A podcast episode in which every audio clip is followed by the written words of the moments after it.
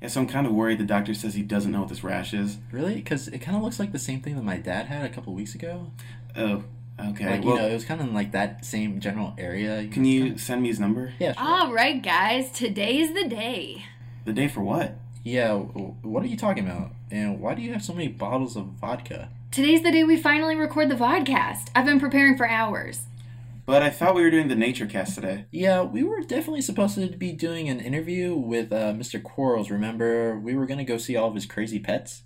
Mm, no, you guys must be confused. Today is vodcast day. I've been tracking it on my calendar for weeks. But I wore my Steve Irwin outfit and everything. Jane, I think you're the one who's confused. We've rescheduled the vodcast so many times. I think you just mix up the dates. What? Really? Are you okay? Are you crying? I'm just. I'm just so disappointed. We keep putting the podcast episode off, and it's the only reason I even agreed to do this stupid podcast in the first place. And I don't even really like you guys that much, and and I already got drunk. So now what? Wow, that's a that's a lot to unpack right now. Sh- should we just do the podcast today? She seems really upset. I, I don't know. I mean, I don't think we should be rewarding that kind of behavior. Ooh, Okay, well, you know, I don't think the vodcast is actually going to be an option for today. What? Oh, Why not? Because Jane's asleep on the floor. Well, we have to be at the interview in like 10 minutes. I say we just put a blanket on her and go. Hey, that's fine by me. Sweet dreams, Jane! Sweet dreams, you little bitch.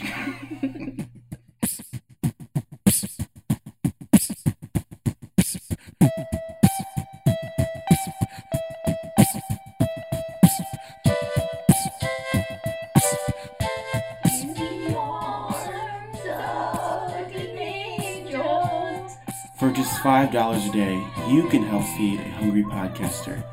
Please find it in your heart to help.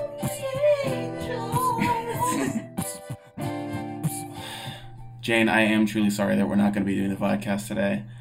I mean, it's fine. I'm my buzz is wearing off, so I'm getting getting over it, coming to terms with it. If it makes you feel better, I did get to do a little drinking today, and I feel I'm coming off a buzz as well. So, Really? Wow. does that make you feel better? Uh, I'm not sure why that it, why it would, but sure. I appreciate the support. Mm. John, how about you, bud? How you doing? I did some drinking drinking today as well. Oh, I it thought sounds you like didn't it. drink. I drank uh, some water and I Oh. had a frappuccino from um, unnamed uh, coffee place. The comedy of misdirection, ladies and gentlemen.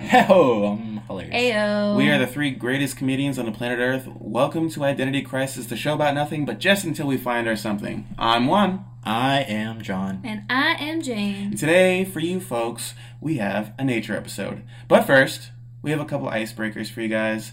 Little new segment we're going to be trying out just to get ourselves a little more on track so you can guys get to uh, know us a little better and so I can learn how to speak. Um, today, we're going to be doing uh, some re- music recommendations. Uh, telling you about all the fun artists and musician well that's the same thing uh, and songs that we are listening to hopefully you guys will glean a little something off that uh, jane do you have any musical recommendations for I us show do. Oh yeah, what they? I actually okay, so I'm not huge on rap music.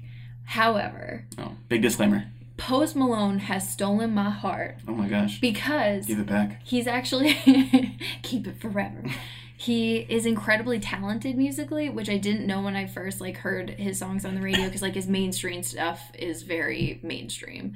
But there's a specific song off of his Beer Bongs and Bentleys album Mm. called Stay and it's actually like really acoustic sounding and it's him singing versus rapping and the lyrics are actually really good and I've been like learning it on guitar, on ukulele. Oh. I've been playing it nonstop. Like I can't, like I'm just obsessed with this song, and it's like a relatively older song, Oh, but I would strongly recommend it. interesting. I didn't know you were a ukulele.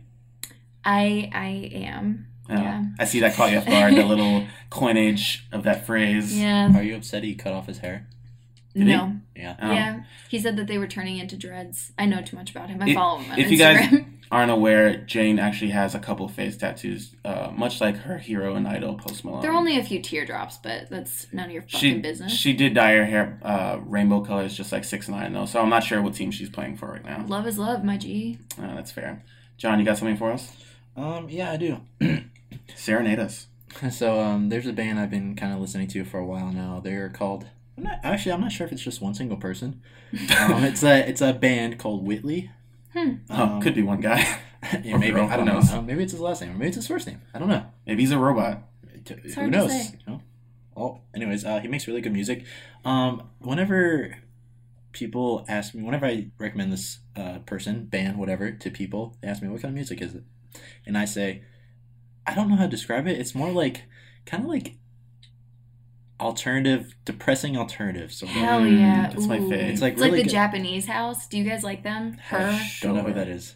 It, she does the same thing that Imogen Heap does with her like it's like a voice modifier or whatever, but it like sounds so good. But it's the same thing. Yeah. It's like when people ask me what it is, I'm like, it's alternative, but like kind of depressing. Yeah. I generally, and I think a lot of people do this more than they think, and I do it a lot. I kind of, and I've talked about this little uh, last uh, episode where I kind of just label anything I can't really describe as alternative. yeah, Yeah, same. that's because true. it's technically true, right? yeah, it is an alternative to modern day music. Yeah. Yeah. Do they have a specific, or does Whitley have like a specific song that's like the breakout hit? Or Um, well, this their song. I have to look it up real quick. I can't remember. Um, I really like their song. I see it's like oh, I'm accidentally playing it off my phone. Uh, their first song on Don't get uh. Spotify is called More Than Life. Mm. Um, I listen to a lot of their music when I'm about to go to sleep. It kind of soothes me. and Oh. It sounds really nice. I don't like to get existential before bed. Mm. There's never a time I'm not existential. Same. For the worst. Well, uh, there's a band that it, it it was kind of working in reverse order because I went to see uh, one of my favorite bands called the Civil Wars. Unfortunately, they're broken up Oh my now. gosh, I love the Civil War. R.I.P. Yeah, When they break up, like a while ago. Didn't they release like Oh, a I decent am amount of late. music, like Mm, insinuating that they weren't? they broke. They out. had their first album, which is a pretty big hit. Then they broke up. Then they got back together for their sophomore album, and so that was lucky that we got that. But I went to go see them, and the the band that was opening for them was called Milo Greene. And sometimes when you see like, I know Milo Greene. Do you actually? Yeah. Oh my gosh. Well, s- I went when I went to see Civil Wars. When I went to go see the Civil Wars, um, they're kind of. I mean, they're not like a super mainstream band, but they're out there. So with that in mind, uh, Milo Greene, you know, the opener for a not so big band, I was like, oh well, whatever, who cares? Hmm. So I was like, eh, I'm not gonna really pay attention. But when they came on stage, they were electric. Um, in a boogie woogie woogie. Yes, they were they were really good. So they were they were definitely I think you could uh, justifiably call them alternative. Mhm. Um, yeah, once again, it's it's they're kind of like post that sort of like Mumford band uh, Mm, phase, mhm. but they still have some remnants of it where they're kind of woodsy and folky a little bit, but you can kind of tell the direction they're going. 1957 is one of their good songs, and their second album, I kind of differentiate their first and second album by if they were a shirt or a piece of clothing. Their first What? album is a flannel shirt. and You'll know what I mean. Their second album is a leather jacket, and it probably wears a Ah. motorcycle. That makes sense. It wears a motorcycle. It rides a motorcycle. It wears a motorcycle. yeah. motorcycle. So a couple of their songs that you should be looking out for. Uh, 1957. That's kind of their breakout for their first album. Second album, White Lies, is super good. It's it's more electric poppy. Um, It's electric. Boogie woogie woogie. Yeah, you didn't make that joke before, so that's good that you made it now. Wait, they, don't they have a song that was in a Kate Hudson movie? they have a couple remember- songs that were in the background. I like, can't remember what it's called, but it's like so sad, and it's about a breakup, where Oh, it's like from the guy's perspective and the girl's It's like perspective. every Kate Hudson movie. No, not the movie, the song. They have a new album called Adult Contemporary, and it is it's pretty fun. It's very um Adult kind of jazz loungy, and I think that's kind of what they were going for. That honestly, adult contemporary made me think of Yeah, somebody like swirling think- scotch in a glass. I think they are actually going for it. Okay, so flannel shirt, hmm leather jacket, second second album, Got it. scotch in a glass, maybe smoking a little cigarette. Yeah, but like okay. an American Indian, um, American Hey, Spirit, yo, American um, Spirit Legs cigarette. crossed, Yeah. like an asshole. Just like looking off into the distance. What? Guy or girl. Yeah, could You're, be either. you're swirling the scotch in your glass, and Oh, your yeah, legs are I- crossed, whether you're a guy or girl. Not that it matters. When you said leg cross and we were talking about uh, what Native Americans, I was thinking like sitting No, I would've crisscross called- applesauce. yeah, I would have called it crisscross applesauce. Well, that is a summation of Milo Greene, and hopefully you got something out of it. Probably made no sense, but made sense to me, and that's all that matters. yeah, that really is all that matters. We're not doing this for you, listeners. We're doing this for us. Yeah, My you foot assholes. is falling asleep so bad right Well, now. sorry. wake it up. Stand up, do some jumping jacks. How do feet smell if they don't have a nose? Great. Well, as you can already tell, guys, we are in a crisis with dealing with our co-host, but the world of nature, well, I guess it's just the natural world, the planet Earth, is in a complete crisis. Crisis, crisis, crisis, crisis. Not just because of global warming. Um, what was it now? That Climate is a big change. crisis. No, Yeah, climate but like plastic straws and the polarized ice Oh my gosh, that, freaking- that, that video of the Pick your the, cigarette butts the up. you sea dicks. turtle with the nose, the, the, The nose- sea sea turtle with the turtles. straw in its nose. That's so sad. That is I so sad. that is- Jane, give us a story to make us less sad or more sad. Okay, I will. Ready? Are you ready for this I headline? don't think I Yes. am. Holy cow! Whoa! Astronomers agog at mysterious new supernova. I think it's called Atlas. Um, but anyway, for many astronomers, 2018 will be remembered as the year of the cow. Did you know that actually means Said your name, but that's okay. Oh my god, fuck!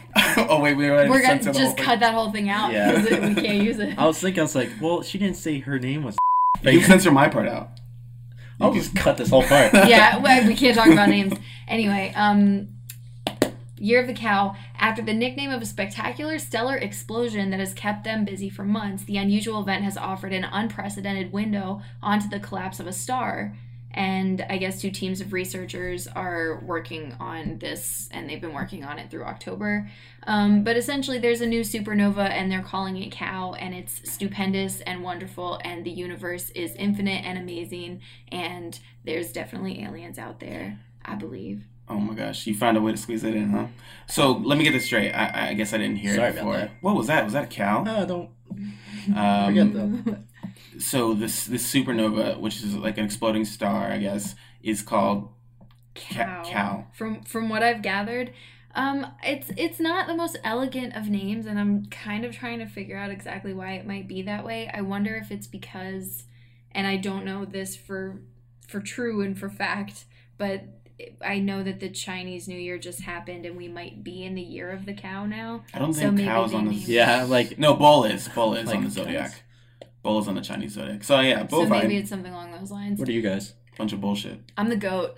Oh, I'm The the, goat. monkey. The goat. that girls it of all time. honestly makes a lot of sense. You're like high energy Mischievous. and mischievous and humorous. Throwing my feces everywhere. Yeah, that has got to fucking yeah, stop. yeah. Look, look at the walls. I'm sorry. Well, I just thought it would brighten the place up. It's just Anyways, It's starting to anyway. fester. So yeah, there's a there's a new supernova and they've named it. Cow I'm psyched. I'm psyched for it to just wipe out Yeah. this planet. And this is from Nature.com or International Journal of Science colon Nature. So this is relevant the colon of nature. John, give us a story, baby. I'm the boar, by the way. Oh, very cool. Oh, sorry, we didn't for care. cutting me. It's Because you're a huge bore. Uh, this comes from BBC News. Oh, British. Oh, BBC. This doesn't take place in England. All right. A tigress in India, which is said to have killed 13 people, has been shot dead after a major hunt. Officials say. Goddamn. Yeah. Uh, the six-year-old tigress had evaded capture in the two jungles of the western state of I'm not gonna try to pronounce this for two years. Uh, last month, wildlife officials deployed perfume in a bid to lure the animal. Activists have campaigned to save the tiger, but India's Supreme Court said it would not interfere if forest rangers were forced to shoot it. Wow. A team armed with a tranquilizer gun and a firearm was stationed in a vehicle on the road where the tigers, known as T1, kind of like Terminator, has uh, were spotted by villagers and the forestry department. Statement said, blah blah. blah. So, Could you uh, imagine dying via tiger? Pretty Like, good way to go. I'm just thinking, Yeah, like, it's kind of I badass, but started feeling bad for the sad. tiger. Like, that's really sad. She's just doing what she knows. But then I was like, 12 people, though. That's a lot of fucking people. even if it was like, one person, just out bad. of nowhere, like, a tiger's just on you. You make She's it just doing her job. you make it sound like one person. Okay, whatever. But Twelve people. Oh, that's that sounds well, terrible. that's because I was raised in America where everything is uh, I was- reactive, not proactive. So we have to wait for a yeah, couple I, people I was to be raised. affected. I was first. raised in India, so it's kind of scary. I'm just kidding about that. Um, so I'm trying to. Sounds find like the sequel to the Jungle Book. Uh, I'm trying to find it. All right, so yeah, when they were trying to hunt the the tigress, um, they used over 100 camera traps, bait from live horses and goats tied Oh, to God. trees, round the clock It's like surveillance from Jurassic treetop platforms, and armed patrols.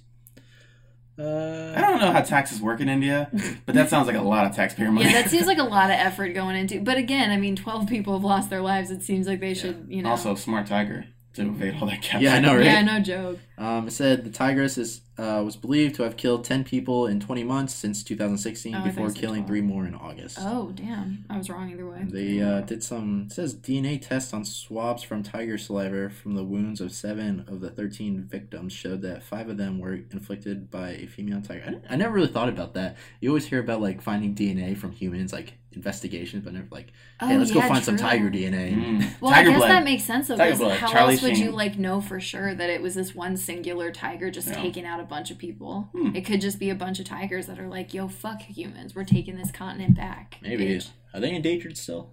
Probably. Tigers? Now humans are endangered now. Yeah, there's only Are we? seven billion of us. Yeah, those tigers are on. Only. Yeah. I mean, anyway. But I'm not trying to uh, deflect from uh, the deaths, but that's a terrible thing. yeah, that and, is. uh, oh yeah, we're very sorry for the families and the people that have been involved in that. And I mean, it sounds like it's a happy ending, as happy as it could possibly be. Yeah, humans one, tigers twelve. I mean, I'm pretty sure humans have killed more tigers. Oh, fair enough. Never mind.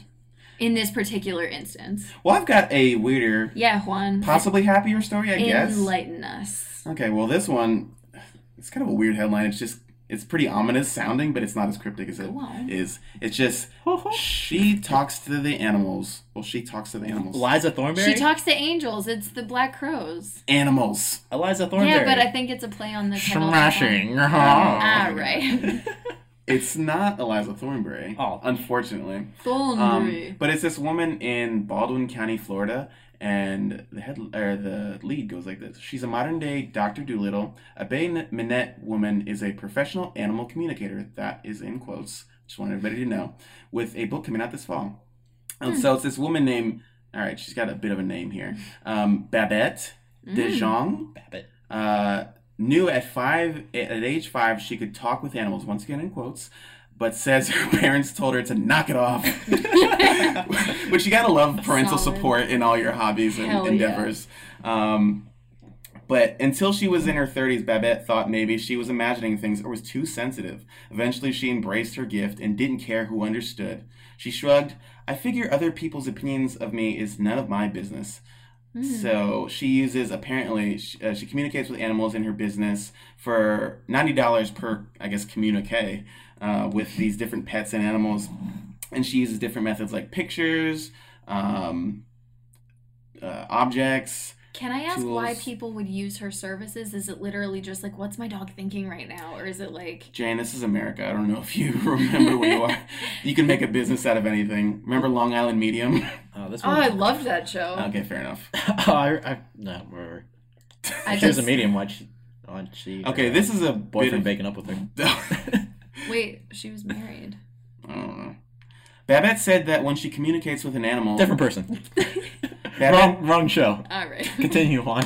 Babette said that when she communicates with an animal, that it is an actual conversation conducted through a combo of pictures, words, voices, and weirdly enough, sometimes even accents. I don't know how that fits in. Like she's doing a jolly old yeah, English like accent. that's the crazy part, Juan. uh, okay. She says she talks to animals. Fine. She says animals have accents. I call bullshit. like, where's the line? Okay, but here's my thing: is the way the article writes it, it does make it sound very fanciful and, and outlandish by calling her Miss Doctor Doolittle and all that.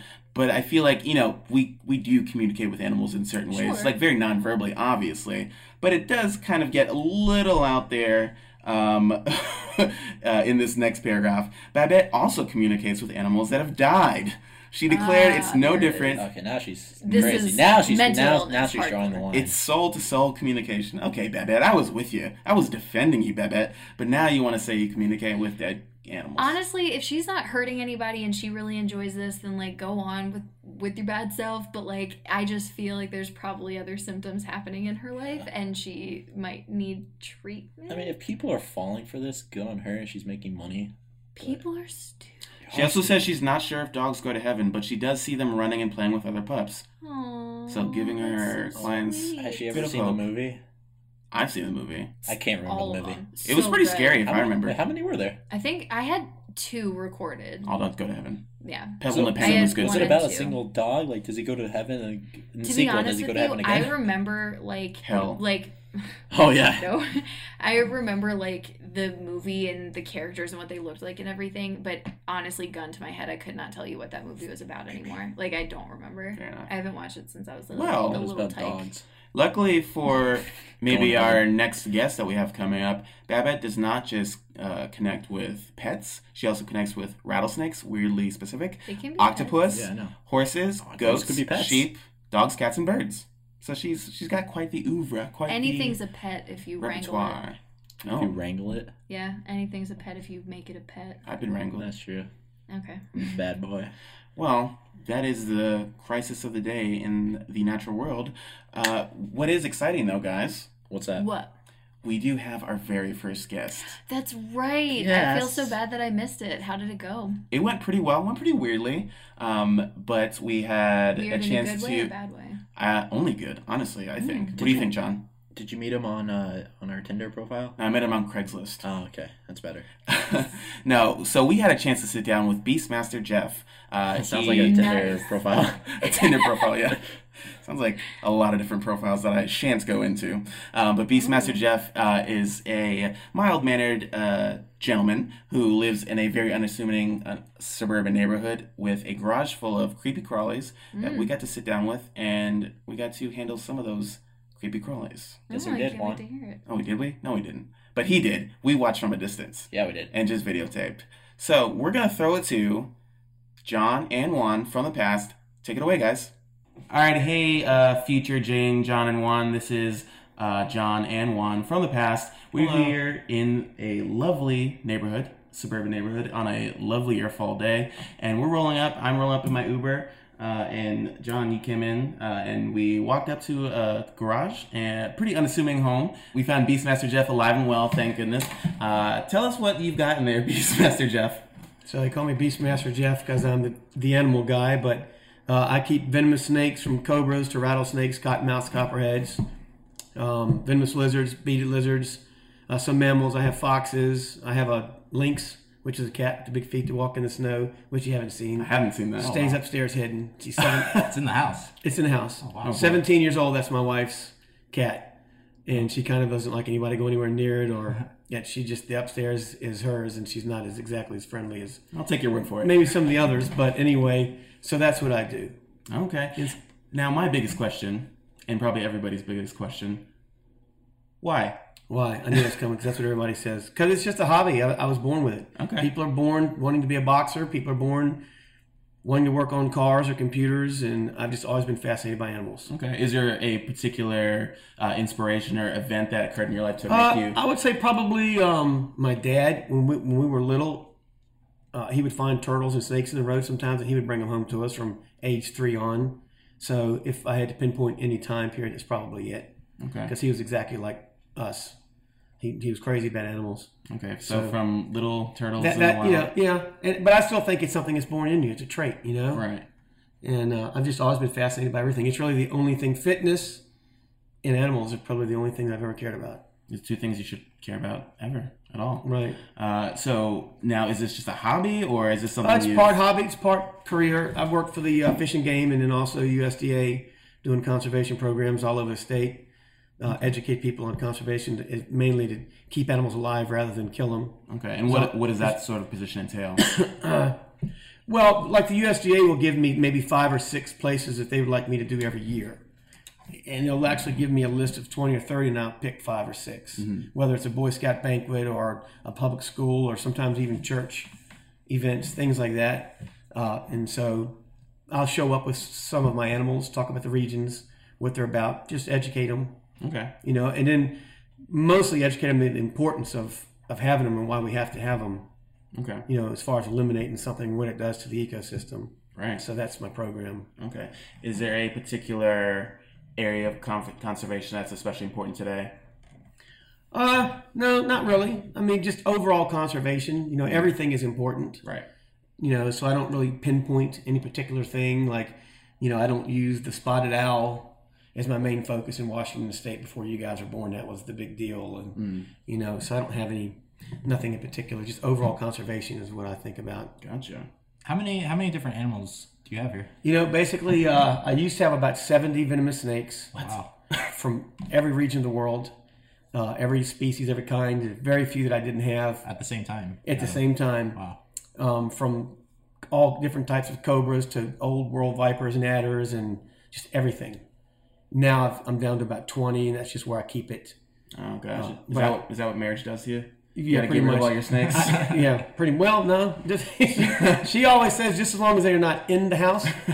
So, because I, I originally built the two car garage on, okay. and I turned half of it into a weight room, Uh-huh. and uh, then I turned half of that into an animal room. Real man cave. So that that's true man cave. So then, yeah, and then long she she really doesn't care. I mean, she's like, I don't care if you have an elephant, don't bring it in the house. Right. Now, what is what is? I gotta imagine with all the energy and the still fervor you have for these animals, what does teenage Jeff look like with this kind of hobby and passion? What did I look like as a teenager? Yeah, like I- I- wh- I'll how did this? I'll tell you what's a funny itself? thing. This is what teenage Jeff looked like. So I'm a teenager, of course. Everything's the same. The first rattlesnake I caught, I caught when I was 12 years old, and I brought it home, and I didn't have anything. I brought it home in a Maxwell House coffee can, but I thought I could push the top off of it, so that was good enough to get it home. I snuck it in the car with my parents, and now I have nowhere to keep it because I, you know, we didn't have cages. There were, weren't pet stores back then, really. Right. So my older brother was a horse rider, so he had these big, tall horse riding boots. Ah, So I took a baby rattlesnake and I put it in his horse riding boots. And I kept it in his boots for like three months. And it never came out. And he never, and of course, my, he was all he was off to. He had really bad asthma. Yeah. So he was in Colorado, at some special place for asthma. right. So I knew he wasn't coming home. So I've got this rattlesnake in my house in horse riding boots. So that's kind of where it started as far as like the venomous stuff. And because I knew when I saw it, like, oh man, it's a rattlesnake, you know, and I had to have it. And we're 12 year olds like, dude, I got to take this home. Right. You know, so that was my teenage years, and it just carried on. Then in the military, nothing changed. After I got through boot camp and tech school, everywhere I was stationed, I had a pet pheasant, which I caught behind the chow hall, and we saw the, the pheasant in the field. And all my Navy buddies said, You could never catch it. They were laughing. They thought it was a joke. And I said, Just watch. Right.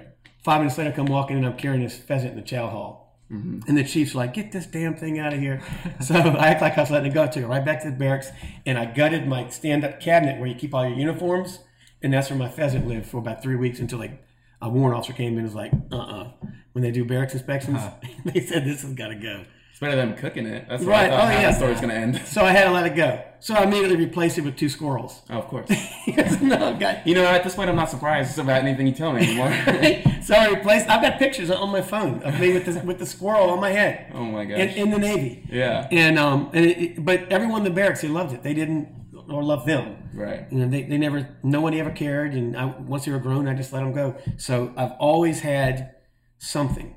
Right. And even when we went to uh, Rio de Janeiro, Brazil, and uh, when all the guys wanted to, you hit a port, and all the guys, the first thing they want to do is get drunk and get hookers. And that was just never my thing. I didn't care anything about that. And I, I would go immediately to a taxi cab driver, and they speak Portuguese in Brazil. Right. And I'm like trying to communicate to him, tell him, just take me to the rainforest, trees, somewhere there's animals. You know, we're going through this thing until he figures out what I want. Mm-hmm. So I said, I'll give you thirty dollars. Well, thirty dollars back then is just it's huge. A huge meal in Rio de Janeiro was four dollars. Right. I mean, just I mean that's how strong the dollar is there. Mm-hmm. So he drives me, and I give him the thirty dollars. He takes me like just ten miles outside of Rio, and all of a sudden I'm, I'm in the rainforest. It was awesome. So I said, if you come back in two hours, I'll give you thirty more dollars. Well, he was not going to let that pass, so he was literally riding the road. And he's just watching me. He is not going to leave. So he's watching me the whole time. Within twenty minutes, I found a jararaca, which is Brazil's most venomous snake. Oh. I didn't know what it was because I didn't know. I knew it'd kill you, but I, I didn't know the old world vipers back then. You know, I only Right. knew what we had in America. And um, so anyway, I'm trying to figure out. Okay, how am I? It's coming home with me one way or another. I don't care. It's coming home. So I took my shirt off and I tied the sleeves and then I tied the neck in a knot, everything in a knot, and I left the bottom open, the waist, and then I got a stick and I'm pushing this snake into the shirt. And it's only about maybe 24 inches at best. And then I put the stick above the knot, I tie a knot in it. Now I'm carrying the snake. Then I got no shirt on. And then I get into the taxi cab. Well, this guy's looking at me like, he, he knows what I'm doing. He's like, this guy's a lunatic. and then I said, just take me back to the ship. You know, the ship. So he's like, oh, okay. Not, not back to where you saw me, but all the way back to the dock. so then he takes me back to the dock. And now I have to get past the chief that's on duty. They call it the brow. When you go on the ship, you're supposed to say permission to come aboard and you salute them. with no shirt on. And they say permission granted, but you can't do it with that shirt. You have to have clothes on. And um, so now I got to figure out how am I going to get on this boat and get past this chief. This isn't going to fly. And uh, plus, you have customs there also. Customs check about one in every 20 people that come on. Make sure you're not bringing drugs or something. Right. Venomous snakes. Brazil. Yeah, they're not even thinking venomous snakes. They're like, there's no way this guy. So what I did was I timed it, and I saw this group of sailors come on all at one time. Mm-hmm. Well, the chief's not going to do this with every single one. He's just going to salute the whole group. Right. So I got kind of behind the group, carrying the shirt and, and kind of blocking my body, and and then they also had permission to come aboard, and everybody saluted. And he's like, okay, and he's not looking, and we all got on, and customs didn't stop anybody. It just worked out great. So now I've got a Jararaca on the boat, and I'm thinking, okay, now what do I have to do? How I have to transfer this Jararaca from my T-shirt to a pillowcase. So I took two pillowcases called double bag, and I put it in the pillowcase. Am I boring y'all with the story? No, No, this is, okay. so anyway, I'm very bored at this crazy night in so I got I got the Jararaca into the pillowcase. I tied a knot. Now I have my hookups. They call it the mess decks. So these are the cooks, uh-huh. and it's always great to be friends with the disbursing guy because that's the guy that gives you your money. And it's good to be friends with the cooks. Of course it is. So I was friends with all those guys. And so I go down to the deck, you know, and I'm like, okay, I need a piece of meat. And they're like, what do you want a piece of steak for? And I said, I, I want a piece of raw meat. Just give me a piece of a beef or something. They're like, what do you got, Quarles? And I said, I got a snake. And they're like, that figures. So they, they hooked me up. So about once every two weeks, I, I fed the snakes. And you got to figure out how to shove. You got to force feed a jararaca. So you got to figure out how can I get this piece of beef, and I've mastered it. You know, you take a screwdriver and you, you put it in the end of their mouth, and then you work it down into their mouth, and you kind of take your thumb and you work it down its body. Wow. And that's how you do it. And um, so everything was working out great. Well, like in every situation, you always ten people like this is really cool. He's crazy, but it's still really cool. And then you got that one guy that's like, I'm not going to let this fly. And so somebody told our divisional chief, Boo. Right. So here we are pulling into Valparaiso, Chile. It's about 2 a.m. in the morning, the night before we hit port. And my chief wakes me up and he's like, just going off on me. You stupid ass, just just going off. You know, I, you know, what is wrong with you? And do you really have a snake? And let me see inside your rack. And I said, you, you can't look in the bag. I said, I can't open it. I said, if it gets out. And he's like, you're going to be the first one off the boat in the morning, just going off on me. And I was like, oh, I can't believe somebody told on me. So I wasn't the first one off, but I was definitely in the first group Right. and his name was Chief Grove. And uh, so I'm thinking I'm in like really, really big trouble. I don't know what I'm going to get an Article 15 for, but I knew I'm going to lose a stripe over this. And I was Right. like, man.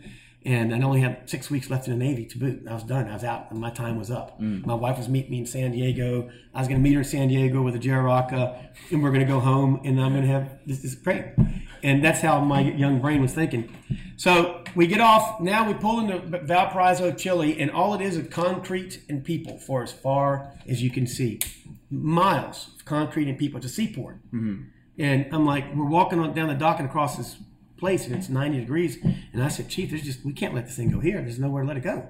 There's thousands of people because everyone loves to meet, greet the sailors. Right. And he said, just keep walking, just keep walking. So we walked several hundred yards across this concrete parking lot, if you call mm-hmm. it. And he finally says, okay, this is good. And I just kind of like looking around and I'm like, man, I don't know if I want to drop this off, you know, right just like right here. He said, dude, we're in Chile. Who cares? drop it off and just get back on the boat. So I said, all right. I don't know how it went down. I hope nobody went up to it. It was really had probably died before it ever found shelter because it's so hot. But as we're walking back, Lenny puts his arm around me and he said, "What's wrong with you, boy? Why can't you be like a regular sailor? Go get you a damn hooker, get drunk. Why you always got to be messing around and having alligators and snakes and stupid crap like that? Because I'd had a baby alligator on the boat one time. I've always had something on that boat. So he's like, "Why can't you be normal? Why can't you do the normal stuff?" And I just said, "This is just what I like." I like this, Jeff. Beastmaster Jeff, I have to be honest, I would love to see the movie trailer to your life because that whole thing sounded like That's just a movie. That's barely scratching the surface, man. You have no idea. we might have to make this a series. Check in with Beastmaster Jeff. See if he's still alive, first You of all. You have no idea. If you actually went to my YouTube channel, Right. Uh oh. He's plugging. no, no, no, that's keep the- going. If Keep you actually went to my YouTube channel, I have thousands of videos of going, you know, catching alligators, Right. and just everything. What's your YouTube channel? It's just my name, Jeff Quarles. Jeff Quarles. How do you how do you spell that? Q U A R L E S. Jeff Quarles. That's a weird way to spell Jeff. Jeff Coral. So anyway, yeah, if you go through, I mean, that's half my life right Okay, there. cool. A lot of Uh, stuff. Yeah. Okay, so you were mentioning uh, you got the lynx for your wife. Yeah. Um, did you ever uh, try giving her any other pets that was she wasn't fond of? Um, I mean, I've brought a lot of stuff in the house that she wasn't fond of. I brought a pig, and we had a pig in the house for a year. Pig's name was Floyd. That didn't go over too well. Pink Floyd? Yeah, Is he pink? yeah. I named it after Pink Floyd. Okay. But anyway, that's true. I did. Oh, very cool. Um, is there is there any kind of animal that your wife just what was the line where you just nope, not doing it, can't do it? Uh, She probably doesn't like want you to The- bring near the house, Well, want you to get I- involved with. so you see the kind of neighborhood we live in. Yeah. So I brought chickens home one time, roosters and chickens. They're not even allowed. The most mild mannered, I'd say. she was like, she wasn't excited about the pig either. Yeah. You know, pigs, chickens, you know, that's farm stuff. She she didn't all of that stuff. She if I, if I'm determined to do something, she can't stop me. Right. I'm going to do it. That's just how we've always worked. And I'm going to do what I want to do, and um and that's just how it is. And she's not, you know, she can be very unhappy about it, and then she can sit back and say, "I told you so." That wasn't going to work. And Circle of life. yeah, because the, because the roosters were cockle-doodle doing at five o'clock in the morning. Right. And this neighbor right here was going ballistic. Was he's like, dude, come on. He, he actually comes walking over like at six, and he says, dude, I can tolerate a lot of your stuff. I can't hang with the rooster. he said, "Uh, dude, I work. This is not going to work out, man. Please, for the love of God, get rid of the rooster. There's a cobra in my pillowcase, but I can't handle these roosters. Right, you know, that's what he said. He said, I know you had the snakes and you have this and that. He said, but man, come on, the rooster, really? So we got rid of the rooster chicken. She didn't like Floyd. She it's not that she didn't like him. She just knew a pig in a house wasn't going to work. So because you see it on TV all the time, the celebrities have little pigs. Right. Those little pigs grow up to be big pigs. Right. There is no such thing as a teacup pig. Yeah. I paid a thousand dollars for this pig that's supposed to stay the size of a football. That mug is as big as a table now. You know, the pig's a pig. There is really is no such thing as a teacup pig. It's a scam. right. And uh, and I kind of suspected that anyway, but I wanted to try because I always kind of wanted a pig. and uh, so, but that pig was so destructive. They just, it's not that they root, they, they chew way worse than dogs. Right. They chew on everything, anything and everything. They're just, it was a disaster. Right. So, so the pig went, that was probably the worst thing. The pig, pig and chicken's the kind of the backbone of the American diet. In a farm, yeah, just- right there in and my house. What you'd imagine is in every kid's book uh, about a farm, E I E I O sort of deal. Mm-hmm. Right. And then that's the line. you know, you have puff adders and, and Right, that's the line. That's the line. I, I love it. Uh, what a what a topsy turvy life you live. But I've had other, you know, I've had other stuff. You know, I, I had an alligator upstairs in my in my kids' room when they were little, and she's just I know I said I wouldn't be surprised at whatever you told me, but I, that was I'm surprising. coming back. Yeah. So I had an alligator upstairs, and uh, and you know the boys were showing it to all the kids, and my wife's just like, I just cannot believe that there's an alligator upstairs in my kid's room. Right. You know, and but it was it wasn't big. It wasn't big enough to to do any damage to you, but it's going to get big. yeah. you know. And then once I got my permits, the USDA doesn't permit, you know, alligators in Virginia. Can't have them. So now I got to get rid of it. I got to figure out how to get rid of it, Right. and uh, which I just get, end up giving it to another collector. So Now, speaking of permits and and all that, I remember coming here the first time, and I thought, oh, should I not talk about this? Is this like the best kept secret in this lovely neighborhood? Should I? But w- what all goes into? Because you said you retired Yeah. from conservation Yeah. at you know, in the official sense at least. Right. Uh, what kind of uh, red tape or bureaucracy do you have to go to to keep these animals? it's you know it's really weird because everything is based on money. right. You know that. You know that. So they say, "Oh my goodness, no! You should. You cannot have. You cannot have these animals. You know, it's crazy to have these animals. Well, unless you want to pay for these permits, then it's okay. get and that's how it works. So you fill out all the paperwork. You know, you fill, you, you you show them what you want to do, your agenda and all that stuff, and then you give them a certain amount of money, and then they give you a permit, and then everything's hunky dory. You know, they show up. They can come randomly anytime they want and inspect to make sure that you're taking care of them, you know, the well-being of them. But it's still all about the money Right. you know but so long as you have the permit now you're good to go but you have to get certain things like i have a class c it's an exhibitor permit because i mm-hmm. put my things on exhibit Right. so i have a, a usda exhibitor's permit So you bring these guys to schools, or you have people come to schools here? i always take them away i don't Oh, gotcha. yeah yeah for liability insurance reasons Right. Um yeah so i'll t- you know i'll pick something and then go to it like i do the job corps you know what the job corps is Yeah, It's trade school Yeah, yeah. that's the last one i just did was the job corps I asked you a funny question last time we were here, and we I got an even funnier answer. Uh, you have several venomous snakes that, if you know, can kill you, right? Yeah. Correct. Here it comes. Uh, so, safety wise, do you have any anti venoms in there? nope. I have a protocol. okay, a protocol. Tell me a- all about this protocol. I have a protocol. I usually update them every few years of my protocol so they, they know who I am. Um, if if say if I was bitten by an exotic snake, like say the monocle cobra, Right. they're going to call either Alligator Adventure or the um, Gatlinburg Zoo. They Right. have the antivenom. They're the biggest thing is they have to keep me alive until they can get that antivenom, which could you know could be a little while. Gotcha. So they probably have to put me on a ventilator because, uh, say, a monocle cobra is a neurotoxin, so that shuts down your respiratory system. Your brain can't tell your diaphragm to let your lungs contract and expand. So that's what kills you with that kind of snake. Right. So they're going to put you on a ventilator, keep you breathing until they can get that antivenom. Um, if I'm bitten by a rattlesnake or something like that, they have something called CroFab, which they do keep here. And that's a one treat all antivenom for American snakes, North Right. American snakes. So they, they know who I am. And uh, They know you well. but no, you can't have like for me to keep like one vial of antivenom is about seven thousand bucks. Wow. One bite, an average bite usually needs about eighteen vials of that antivenom. I mean, and the shelf life of that antivenom is only three years. Ah, So you're talking 70,000, 80,000 bucks Yeah. just to keep the proper dose, you know, even maybe more. So you, you have to, you can't do that. Less expensive to just cross your fingers. Exactly. Have good safety protocols. You right? have to be careful. Right. Right. Right. And I've actually, I've had some close calls. I've been bitten by cobra. Oh. and um, I got lucky hit an artery. I actually have pictures and all that, but it, I, I got bit by one monocle cobra. So it, luckily, when it hits an artery, arteries it pushes blood away Right. rather than a vein takes it in. Right. So when I was bitten by this cobra, it was a huge cobra, and um, I knew that I could smell the venom. I didn't feel that intense. To be bit by a venomous snake is like a hornet times ten. Right. That's what it feels like. It's just excruciating, and, and that pain wasn't there. So, but then I could smell the venom. So the blood is pushing the venom out, and I could smell it. And so I just let my hand bleed, and probably bled about a half a pint. And then I and I figured I was safe. I'm like, man. So that was just pure luck. Right. It Pure feels luck. like uh, an unsaid thing in this kind of community, but getting bit that that's got to give you some street cred, right? Or idiot credit. Fair enough. Fair enough. Yeah, I, I don't know. Uh, it's adrenaline. You know, if, if I couldn't do what I do, I just assume I'd be here because this is really what I live for. You know what I mean? And life is short. And my dad used to always say, if you can't do what you want to do in life, there's really no purpose for it. And so, yeah, take you know, I go to the extreme with the venomous snakes and stuff like that. But if I died, it'd be terrible in the family and all that. But but I wouldn't die. I'd, I'd die very happy because I got to do what I wanted to do. Right. This is what I want to do. So you know, you have to be very careful and, and not take ri- too many risks. But you know, you people that skydive, you know, Yeah. you know, people that you jump out of a perfectly good airplane and just pray that the parachute goes. Right. Sometimes it doesn't. Sure. You know what I mean? Um, rock climbing. You know what I mean? Rock climbing. I mean, that, that's crazy.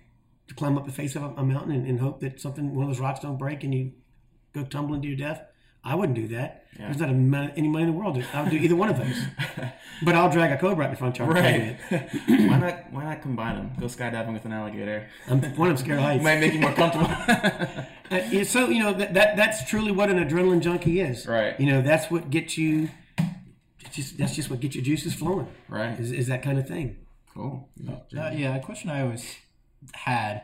Um, I'm not sure if you'll be able to answer this, but I always wondered how effective it was to suck out poison. Zero effectiveness. Really? Nothing. Yeah. I've heard, and maybe I'm also wrong, but uh, you know, Hollywood kind of I feel like romanticizes that idea of sucking out the poison, Indiana Jones and all that. But aren't you supposed to cut it open more to let it bleed out more? Or is no, it because here's the thing about a bite. What people all right. So blood is always circulating in your body, right?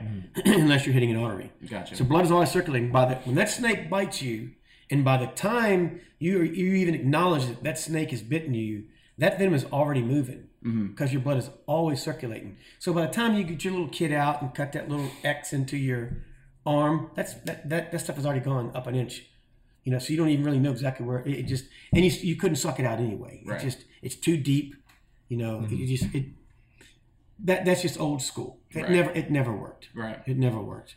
So best course of action: find your nearest hospital. Best course of action is find the nearest hospital. You you put on they'll tell you. Some people tell you don't use a tourniquet at all, but you do use a tourniquet. But you just you put it on just tight enough where it slows the venom down, the circulation down. But you don't want to cut it off because you don't want to lose a limb either. Right. You know, although if I was bitten by something like my puff adder or cobra, you might actually want to lose that limb because it's going to be really touch and go whether they can get that antivenom to you quick enough. Right. I wouldn't do that, but you know, I'm going to take the chance and hope they can find the antivenom. Yeah. But It's a win-win. You die happy or you, you stay alive. right with no limb. But anyway, yeah. So no, those old school things don't Uh, work. are there any big names that, or you know, any personal heroes or inspirations that have kind of like pushed you further into your own craft or your own passion? Steve Irwin. Steve Irwin. He's the man. I Now- kind of expected that, I guess. Did you really? a know? little bit, yeah. We were doing this before Steve. Steve Irwin came on the scene in 1994. uh-huh. Now, my brother and I had already been in the Everglades and all that, catching all these, and doing all this long before he came. So a lot of people think, oh, you're you're the next Steve Irwin. You're trying to be Steve Irwin. Dude, I was doing this way before him, way before he came here to this country. Right. You know, but yeah, as far as uh, a mentor, he was the best, the greatest herpetologist that ever lived, uh, best environmentalist, conservationist. He was definitely my. And then Jeff Corwin would be my second favorite. Love Jeff Corwin. Yeah. Used to be on a Disney Channel all the time. Love him. Yeah. So those two guys, are, they're the best. Yeah, yeah. Yeah. Golly. I guess you should get an accent. Maybe your fame will go through the roof. Australian accent. Good eye. Well, okay, so I remember you, uh, I heard you earlier mention the Kraft Brothers. The Kratts. Yeah, Kratts. Yeah, yeah, yeah. I watched. I was like, oh wait, where have I heard that name before? I was like, Zoboomafoo. Zoboomafoo. is Right, that right. them? love the Yeah, that's exactly them. Oh my gosh. Yeah, and see, they, they, they, my, my twin and I had a, an episode that was coming on on Nat Geo, and and I told you I pulled the plug on that, Right. and so they used, they found their, their now they are twins, right? The Kratts brothers. I couldn't tell you. They're close. Well, they're brothers, and they're so seen them in a close. Yeah. Yeah. they're probably not twins, but but that's kind of what they were looking for. Right. And uh, and I'm pretty sure that Andrew Walton produced those guys. He's the Right. one that, that did that. It's like the property brothers of the animal world. Right, right, right. Interesting. Everybody's got to have twins nowadays. Yeah. It's a weird desire. But um, just to kind of cap things off, unless John, you got anything else? Hey, go ahead. Okay. Um, just to cap things off, I gotta know what is your white whale? What is the animal out there that you just maybe couldn't get your hands on, or you just have had a desire to either see or capture? Indigo snake. Indigo snake. Why is Indigo that? snake. Uh, it's one of the rare snakes in the United States. Also, the largest constrictor in North America. Oh, Um, it's indigenous to the United States. It's indigenous to the United States, What, what area? south, southeastern, Okay. and they they were extremely common uh, up until about the 70s, and then collectors just over collected. Uh, they're huge. It, their color of indigo. You know, indigo is Yeah. so black it's blue. Right. and it's just a huge, magnificent snake. And I've always wanted one. Always wanted to find one. You have to have a federal permit for them, and, and things like that.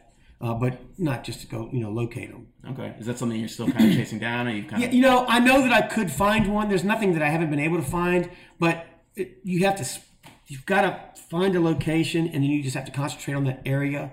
And that's really not my thing. Like when I go down south, I, I'm kind of all over the place. I don't like to stay in one area. Right. because that kind of becomes boring. So even though that's the snake that I would love, that's my bucket list snake Mm. that I have. I've only seen a couple dead, and I've never they've been hit by cars. I've never actually found one. Oh. And they live in gopher tortoise dens, and I'm and I stop at all these places where there's no gopher tortoise. I've just been never I've never been lucky.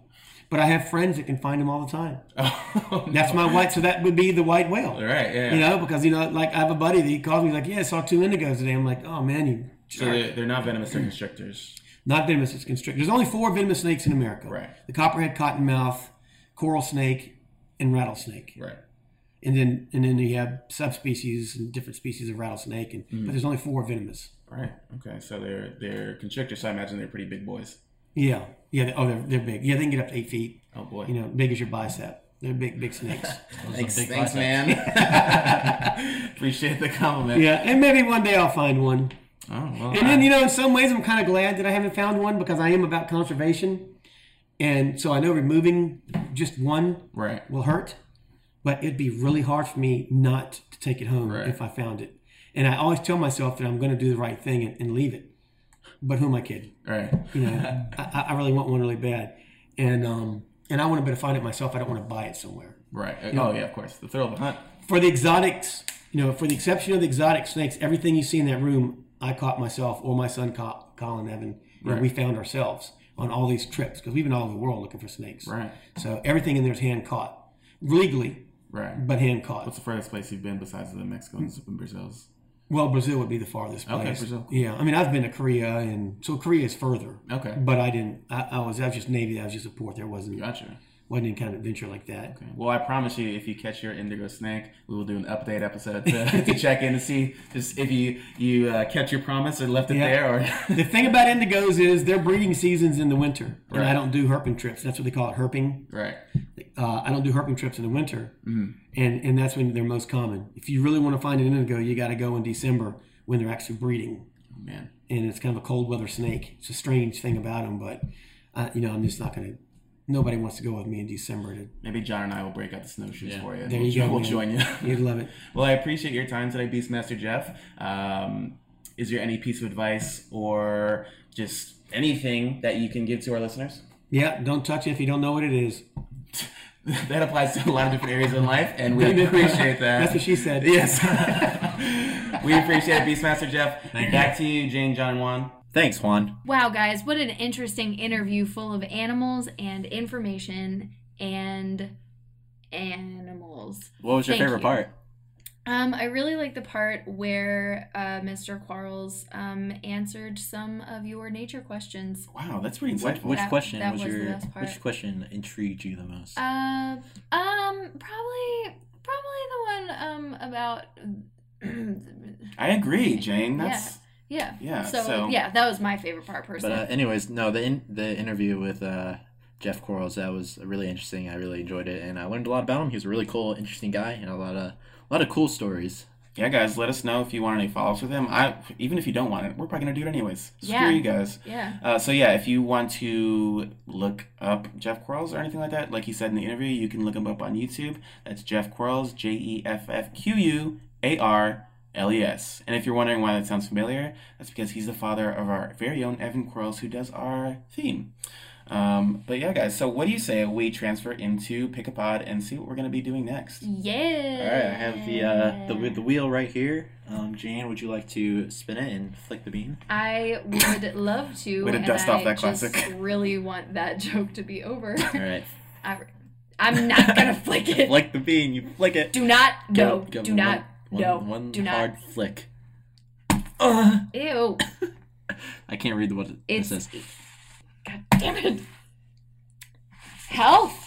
That w- that could be exciting. But none of us are healthy. Are we really qualified to talk about it? Fuck you. I am. I'm working out now. Okay, you eat grapes all day. Great. I was Dude, a. I, I wanted some grapes, and said, "Fuck you! I'm not getting you grapes." First of all, they're very high in natural sugars that they bloat you. So I bought you Oreos instead. You're welcome. Yeah, much healthier. That's- yeah, that's a lot Um, but better. also, I was a nutrition minor for a while. You guys Oh. know that, right? Minor Oh, for a while. Yeah. Duh. Well, and then I realized that I didn't want to do anything career wise with it. Like fitness and nutrition and everything really interest me, and I like learning about those things. But and I like apply them to myself, but I don't care about teaching other people. Like I'm not like I wouldn't want to get paid to listen to people complain to me. About Your health how- doesn't matter to me. What kind of jobs do you get in that? in nutrition. Yeah. A nutritionist. Oh, uh, you could be kinda like a personal trainer. Uh, Yeah. Well, obviously not with a nutrition degree, but like Stands to reason. mostly around nutrition. Well, next week's episode is going to be about something having to do with health. Hell Um, yeah. but until Health, then, yeah. you guys can Wait, rate- is it about good health or bad health? Let's Whatever we want to do, we're gonna figure that out health. post this Mortem. episode. I'm gonna talk about mental health. We could. That was actually one of the things that I pitched for this topic We is mental could. health. Yeah. Oh, wow. So if you have an idea that you want to do, you can post I it I don't, but I'll find on one. On the drive. we have a drive.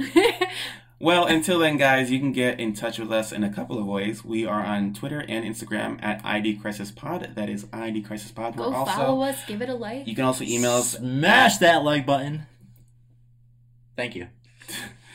We're also you can also email us at idcrisispod at gmail.com. And if you feel so inclined, give us a five star review or just Hell a decent review on iTunes. Can you review us on any other podcast mediums? I, don't know. actually don't know. I I, don't know. know. that on the podcast app, like the actual like app on iPhones, you can. So get on there and rate us. Yeah, in all seriousness, guys. Smash that subscribe It button. does. It does help us out a it. lot. We're still a growing podcast. I think we get a listener here and there, but we'd love to really engage with you guys. Make So, some make some fan art of us. You know, Nothing doing like weird shit. yeah. No Violent like fiction. no slash slash fiction. We don't want to be Some ended friend up in, fiction. We want it all.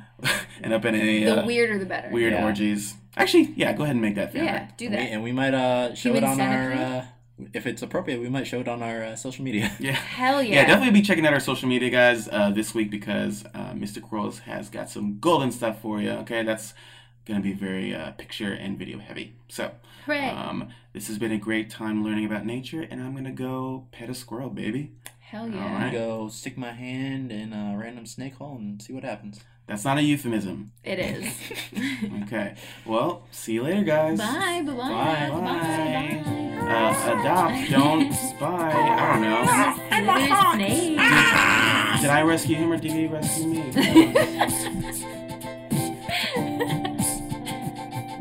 Don't you do it. my god. Will we ever escape that